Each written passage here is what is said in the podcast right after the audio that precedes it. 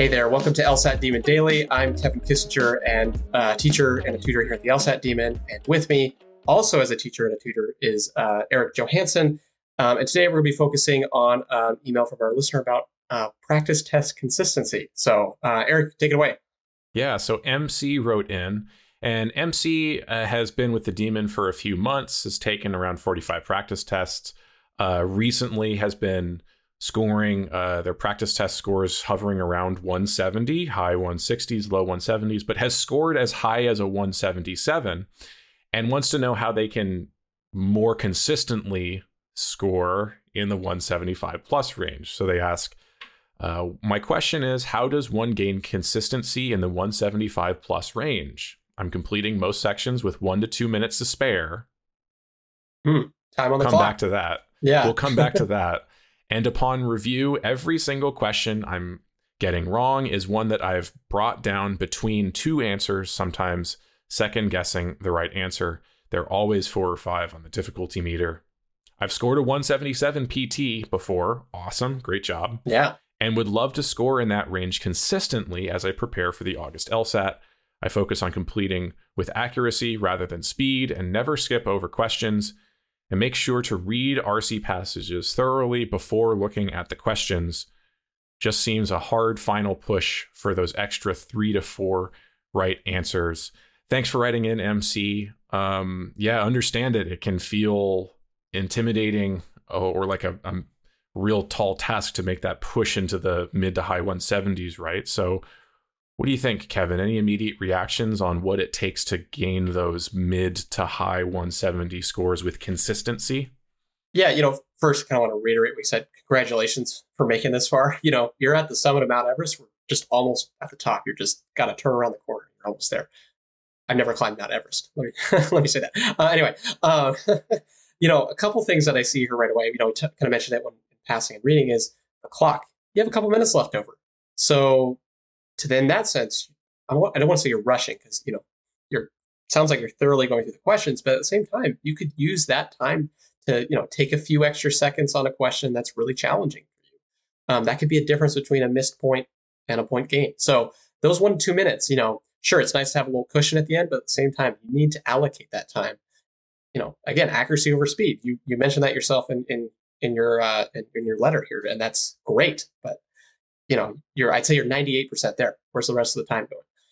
And the second thing I'm thinking yeah, about. if I, oh, let me just jump in there, sure. uh, MC. I suspect that if you turn those one to two spare minutes into instead only finishing like 24 of 25 questions, I suspect that you might score better, even if you're just giving up that last question to a random guess. Yeah, one to two point. minutes is a that's a lot of time on a 35 minute section. That's a lot of time to end with to have yeah. spare, and that's all time you could have been putting into answer choices, uh, like like Kevin said. So yeah, consider consider that. Yeah, sorry to interrupt. no, no, that's fine. Kevin. Yeah, that's, I was going a little fast. Um, no, and that's exactly it. Reallocate your time. Think about what you're doing on certain questions that you know are you stuck and you just kind of eh, whatever I'm happy, like 80% happy with this answer. I'm going to move on. That's no good. You know, take that extra minute, read the passage better, you know, read the answers better, understand the question better, and you're going to be better off uh, when you get to the end. 24 out of 25, that's more points than you're already scoring right now, as Erik said. So um, that's that's great. Um, the second thing I was thinking is, and this might be related to the time to a certain degree, is that the really tough stuff that you're coming across, four or five on the difficulty meter, as you say, you know you're, you're deciding between two answers that's not good that's that's not good. You need to be definitively getting rid of wrong answers and definitively picking the correct one. Um, you should never come across two um, that you're deciding between you know sometimes you can eliminate all five. That's kind of that's better that's okay but you know you should never come across uh, one or the other. So um, it means you missed something. So i would go you know again analyze how you're reading the passage take a bit more time where's the conclusion what are the premises you know just the basic stuff even can really make a difference if you take that extra time to get across the line. Yeah especially because you have time to spare. Yeah. If you acknowledge that you're missing questions because you were just guessing between two answer choices it means you only make the decision to guess if you have decided not to spend more time figuring that out Yeah. And if you have t- one to two minutes to spare at the end of every section, then you kind of don't have an excuse for rushing through that.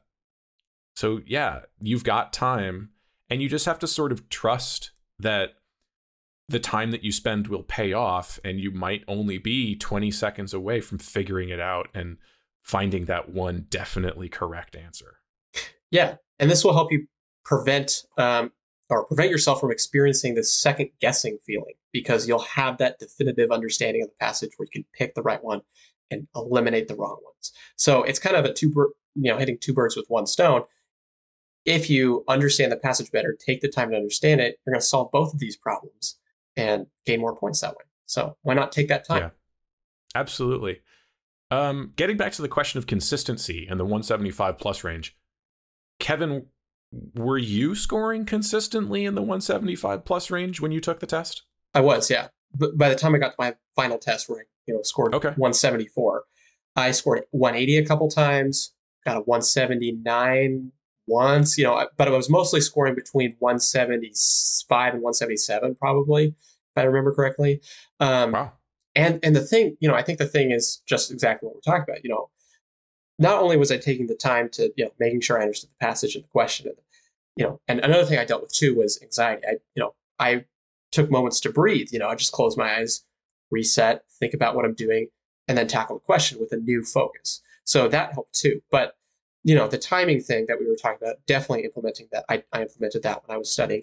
Um, and then the last thing too is, you know, I don't know how you're feeling about the test necessarily, MC, but are you having fun with the test? because that can make a big, big difference too. For me, I enjoy success, right? But the success made it more fun because I was like, free points, you know, these are games. I'm having a great time, you know, getting getting those points and understanding the games and the passages. I'm learning new things. You know, I treated LR like a newspaper puzzle. You know, I sound like a crossword older crossword junkie, but you know, no, I love that.